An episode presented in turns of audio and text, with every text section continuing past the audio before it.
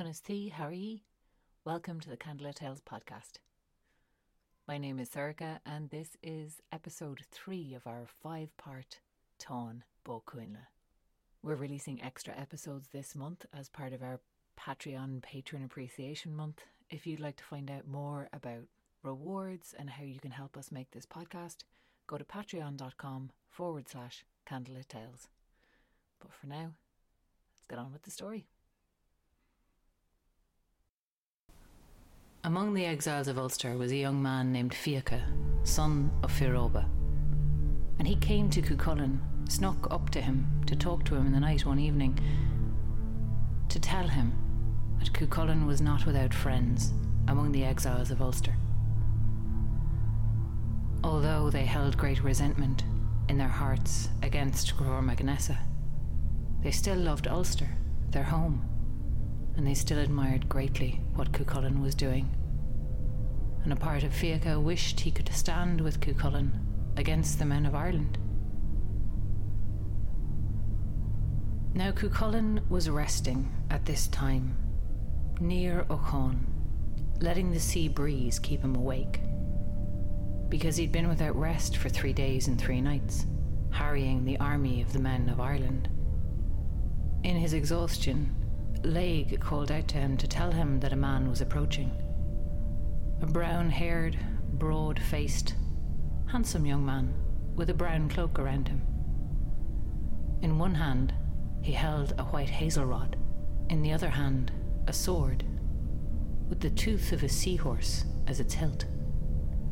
"Let him come," said Cú Chulainn, "because those are the tokens of a herald." Mac Roth came upon Cú Chulainn, but he did not know who he was, and he asked him who he was serving under. Cú Chulainn replied truthfully that he served Conchobar Mac Nessa. And Mac Roth asked him then if he knew where the fearsome warrior Cú Chulainn was. To which Cú Chulainn replied, "Well, anything you want to say to Cú Chulainn, you may say to me." And so Mac Roth, still not entirely sure who he was talking to, laid out the offer that Queen Maeve had discussed with him. Land and titles in Connaught, her friendship personally, great herds of cattle and livestock, and a place at every feast in Cruachan Eye, a high place and a place of great honour, if only Cú Chulainn would leave the service of Conchobar Mac Nessa and come over to her side. Cú Chulainn rejected them all. And so Mac Roth came back to the camp. Maeve asked, did he find Cú Chulainn? And Mac Roth said, "I don't know. I met an angry boy between Ocón and the sea, but I'm not sure if that was Cú Chulainn." And when Fergus heard that, and heard what he'd said, he said, "Yeah, that was Cú Chulainn." Maeve sent him back again to make new offers. This time, knowing that it was Cú Chulainn he was speaking to, Mac Roth offered even more than they'd offered before. More land, more honour, more wealth, more friendship, and still Cú Chulainn rejected him. And furthermore, he said, there was one offer that he would agree to. There was one man in Maeve and Ailill's army that would know what he would agree to. And if any but that man came to make the offer to him, it would be the last day of that man's life. And so Mac Roth came back to Maeve and said, "I'm not going near him again." Now Maeve turned to Fergus, wondering what this offer was that this young man was talking about. And Fergus nodded. He understood immediately what Cú Chulainn referred to. He told Maeve that Cú Chulainn was talking about the right of single combat.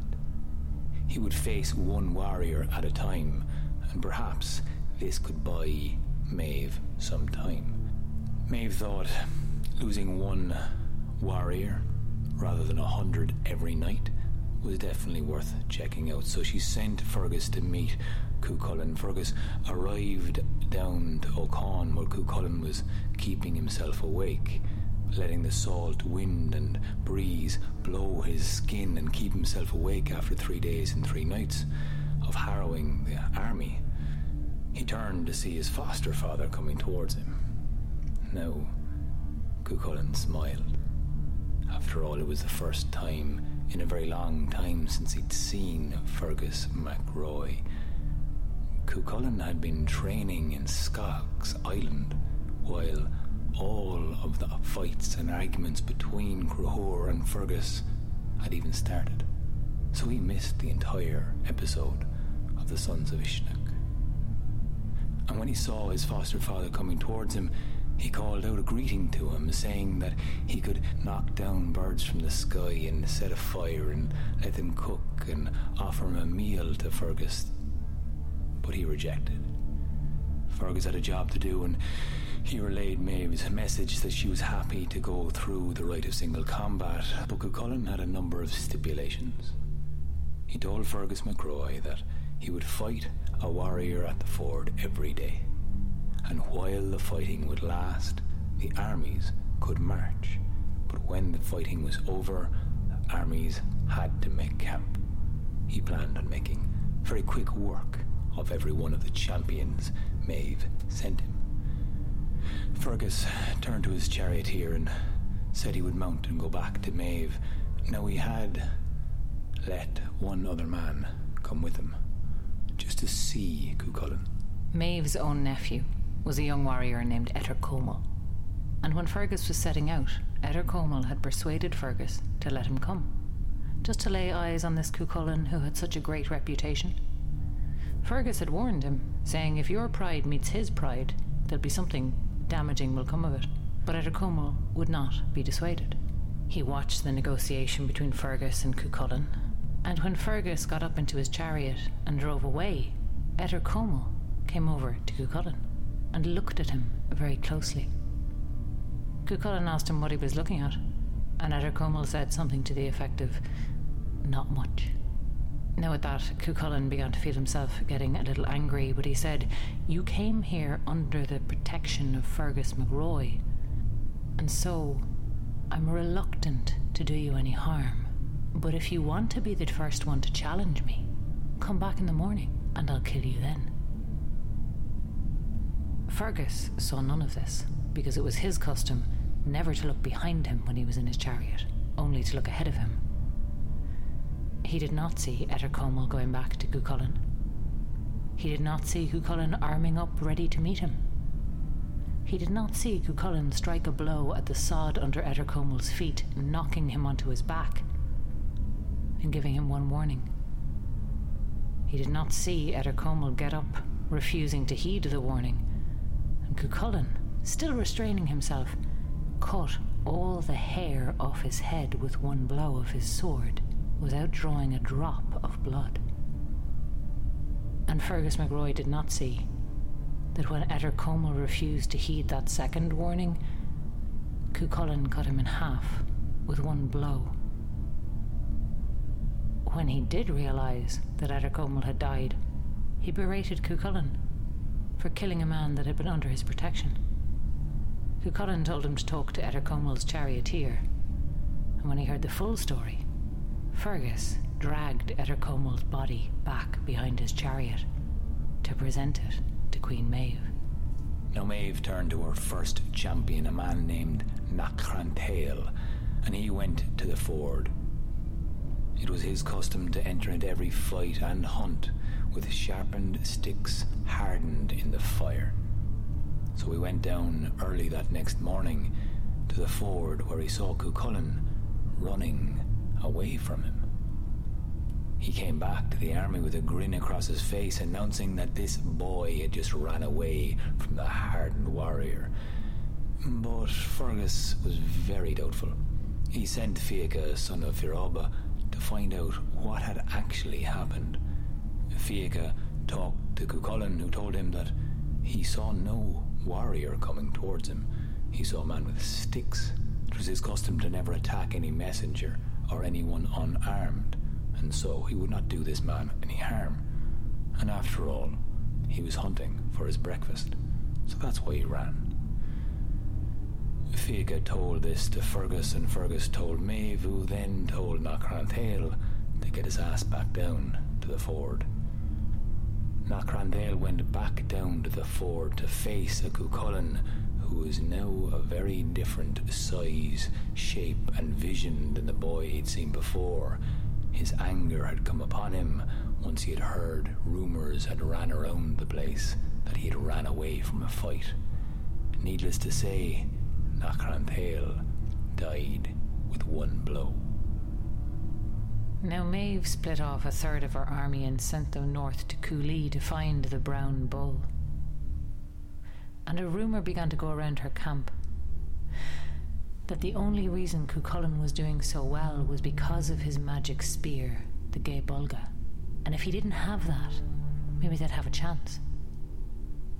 A satirist named Ray went up against Cú Chulainn, came to him, threatening all kinds of satire against him if Cú Chulainn did not give Ray a gift of his spear.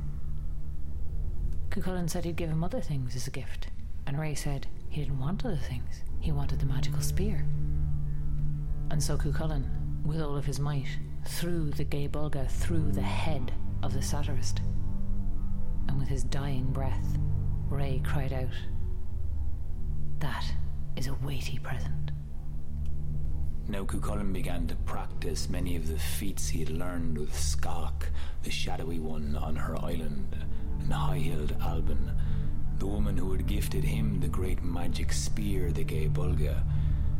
And as he was practicing a particularly difficult feat, balancing 9 apples upon one another with the sword and shield atop them, a man came towards him, but Cú Chulainn didn't really notice. So Láeg cried out a warning. This man's name was Kerr, and when he looked up, this man was running towards him with bloodlust in his eyes, and so Cú Chulainn used what he had in his hand, one of the apples, which he sent flying through the air and through the head of Kerr, which went through his skull, out the other side, and landed with a large chunk of Kerr's brains in the ground. Now Cú Chulainn asked Láeg to go and talk to his greatest friends among the men of Ulster. There were 3 of them, Lugaid, Fer Baeth and Ferdia. And Láeg came back with terrible news. Cú Chulainn's blood friend, and a fellow student of his on the island of Scáthach, Fer Baeth, was the next one who was going to challenge him at the ford. Heartbroken at this news, Cú Chulainn couldn't even look at Fer Baeth as he came towards him to challenge him. He turned his face away and cast his spear at his friend, not able to look, not even to see if it hit or missed, and even looking away, his accuracy was deadly. His spear went through Fer Baeth's head and out through his mouth, killing him instantly. Now with 4 days, 4 fights gone, the army had barely gone 4 paces, because while the fighting lasted, the army could march, but there wasn't much fighting in these fights. So Ailill decided he might try and bribe Cú Chulainn himself. Where Maeve failed, he might succeed, and he wanted to offer his daughter, Finnabair of the Fair Eyebrows, to marry Cú Chulainn. But Ailill was afraid that he might be killed, so he sent his jester and fool disguised as him with Finnabair down to the ford to try and bribe Cú Chulainn. Now Cú Chulainn saw Finnabair and heard the fool's offer, but he realised who this was and who it was not. Not believing that this was Ailill MacMurtough, he killed the fool instantly, and as a warning to Finnabair, he cut 2 braids from her hair and let her go back to Maeve, her mother, and the army of Ireland. Maeve and Ailill did their best to keep that quiet, but the story, in spite of them, ran all around the camp. Now Láeg went back down to talk again to Lugaid and to Ferdia and find out what was happening, and Lugaid sent back a message that his brother Larna was the next who was going to face Cú Chulainn, but he begged Cú Chulainn, for the sake of their friendship, not to kill his brother.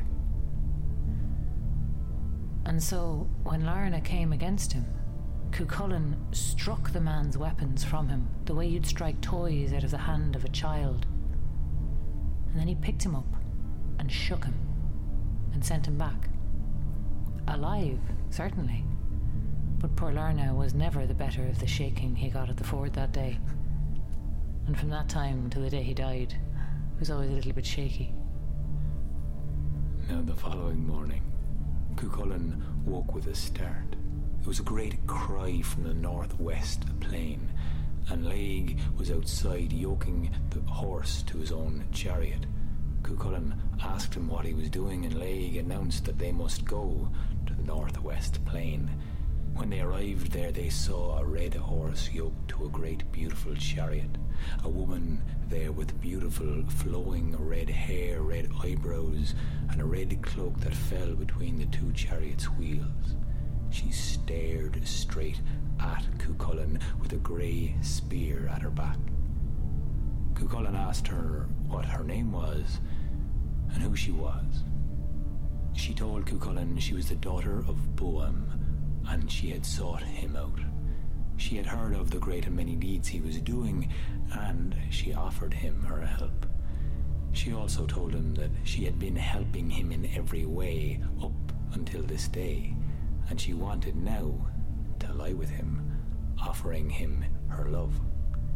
Cú Chulainn responded that he had no time for things like this, for the company of a woman. Once again, this strange woman offered him her help, and she told him that he had been under her protection. But Cú Chulainn did not believe this strange-looking woman, saying that he did not need the protection of any woman, nor the love of her. After all, he had many more difficult things to do, and the distraction of a woman was something he did not need. She scowled at him then. She told Cú Chulainn if he did not accept her help, she would come against him whenever he met a match, a man of equal strength, a warrior that would test him to his limit. Cú Chulainn was furious at this, took his sword and leapt at her, but when he landed next to her, she disappeared. All he saw was a black crow near him. Then he knew, and Láeg knew, that he had been talking to the Maragú. There was a warrior of great skill in Maeve's army, a man named Locke. And Maeve went to him and asked him would he go up against Cú Chulainn. Locke said that he did not want to go up against a boy who could not yet grow a beard on his face. There'd be no honour for him in killing a boy. But he told her to go and ask his brother, Long. So Maeve sent Long to face Cú Chulainn at the ford, and Cú Chulainn made short work of Long. After that, though, a great weariness and sadness came on Cú Chulainn. He'd been standing alone against the army for so long, with no friends and no one to help him, no one to feast with and no one to talk to. And it was in this mood he was when Maeve's messengers came to him and told him that he needed to find some way of putting a beard on his face, because all of her warriors were too embarrassed to fight him. Now, Cú Chulainn's pride rose up. He was embarrassed at this, so he ran into the forest and gathered blackberries that were growing in abundance all around the ford, and he smeared them across his face. And as the sun rose then, he saw a man walking towards him, a man named Locke. Locke saw this blackberry smearing and thought it was a beard, and, well, with Maeve's instructions to go after the boy with the beard, he did just that. He went toward the ford, and Cú Chulainn met him there in the shallow waters, and they fought furiously and fast. And Locke met him blow for blow. He was a skilled and strong warrior. Cú Chulainn had finally met someone to test his strength. As Cú Chulainn saw a way inside Locke's defences, out of nowhere, a wolf appeared, and bit her sharp teeth into Cú Chulainn's raised arm. With a scream, he dropped his sword. He nearly lost his life as Locke gave him a wound across his side. Cú Chulainn managed to roll around, dashing the eye from the wolf, who then scampered away. He regained his footing and continued the fight with Locke. He was pressed once more up to the point where he could kill Locke. A white heifer with red ears came charging at him, at the head of a herd of cattle stampeding their way down toward the ford.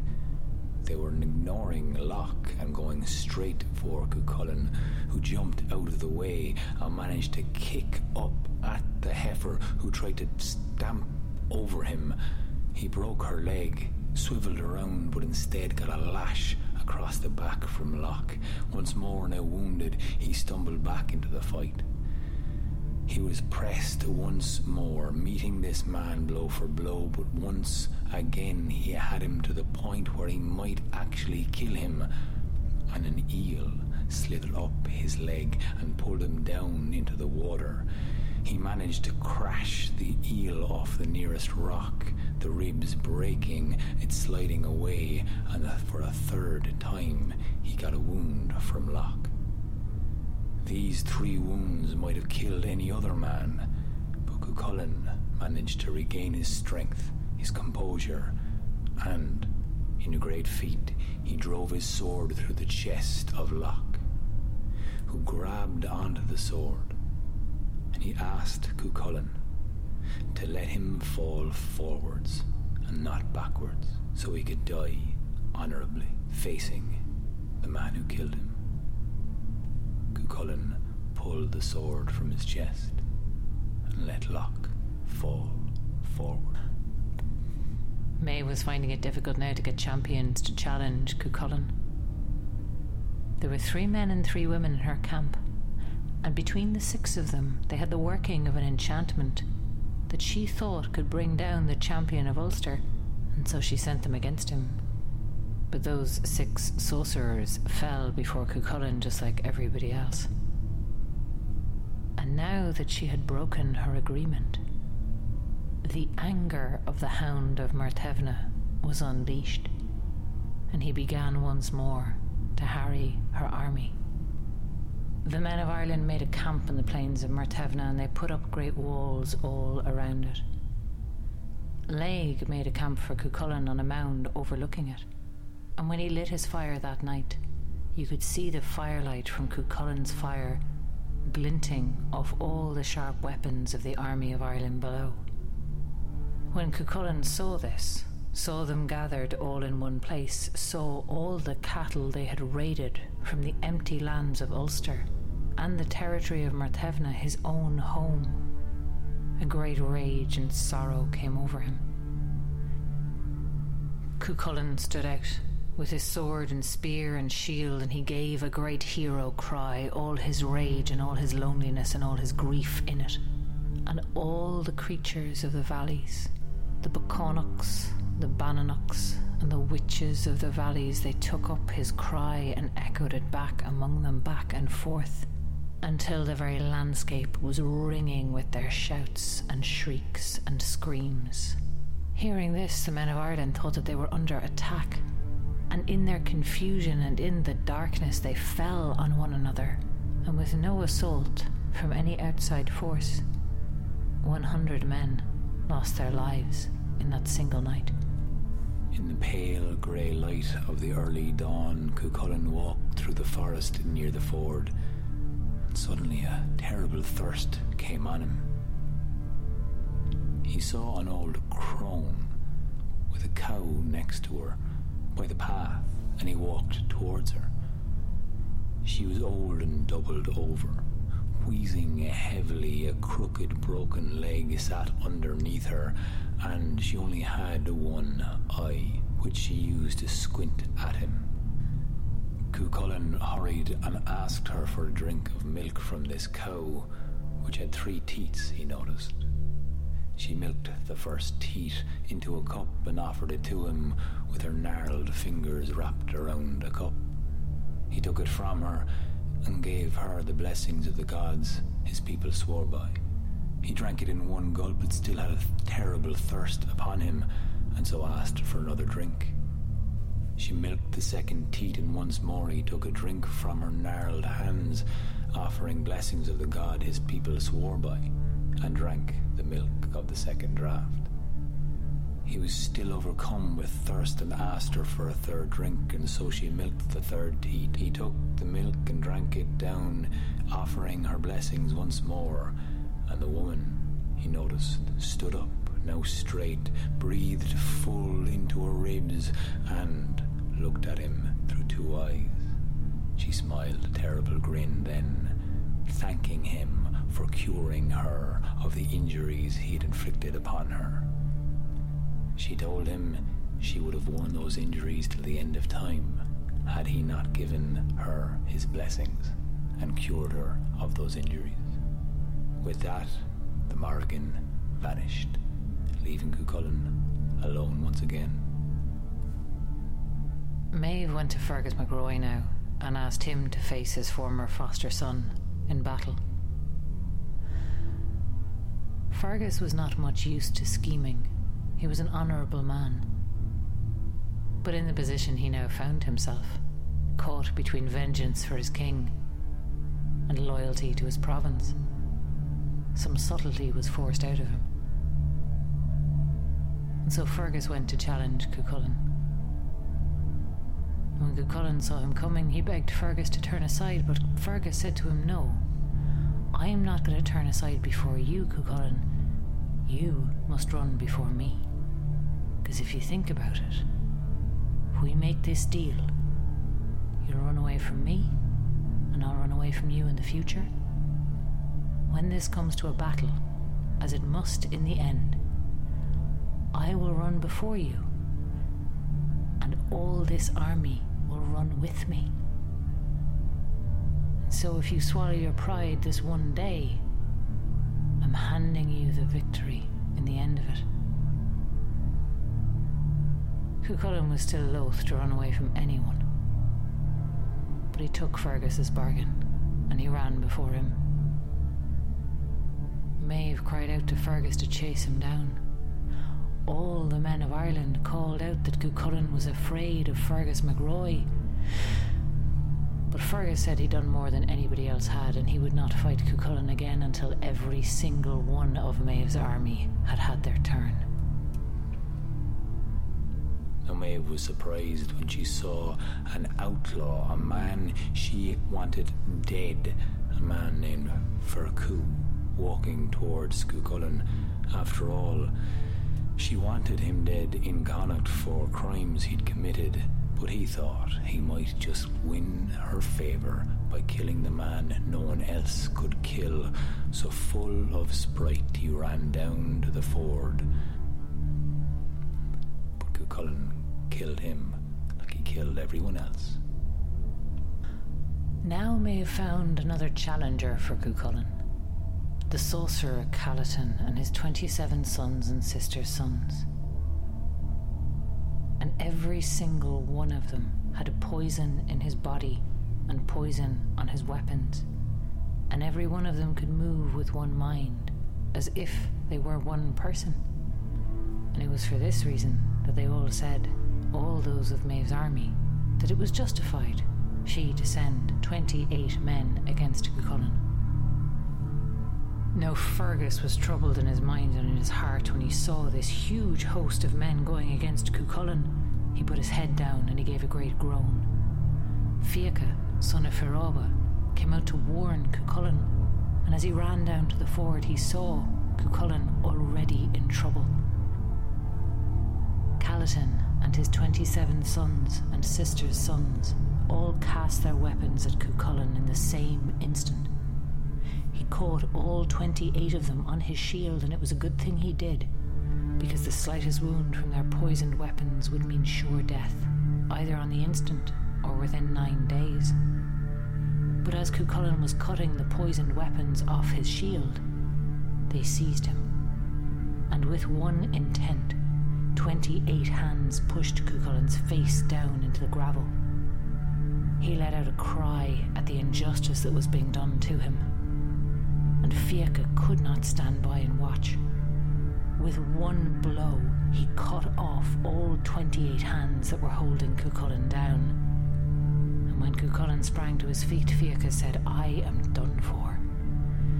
If word of this gets back to Maeve and Ailill."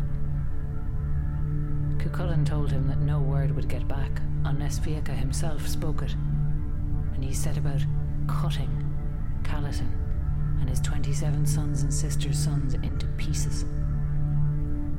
One escaped and came running down to Maeve's camp, crying out, "Fíaca, Fíaca!" But Cú Chulainn caught him, drove him to the ground and took his head off before he could get the story out, and left Maeve and Fergus wondering among themselves. What debt was on that man's mind? Fieke being the word for a debt. Said Fergus, "All his debts are paid now." Now Maeve was in her tent, wondering who she might send the following morning. She thought of one man that could match Cú Chulainn. So she sent for Ferdia MacDamon.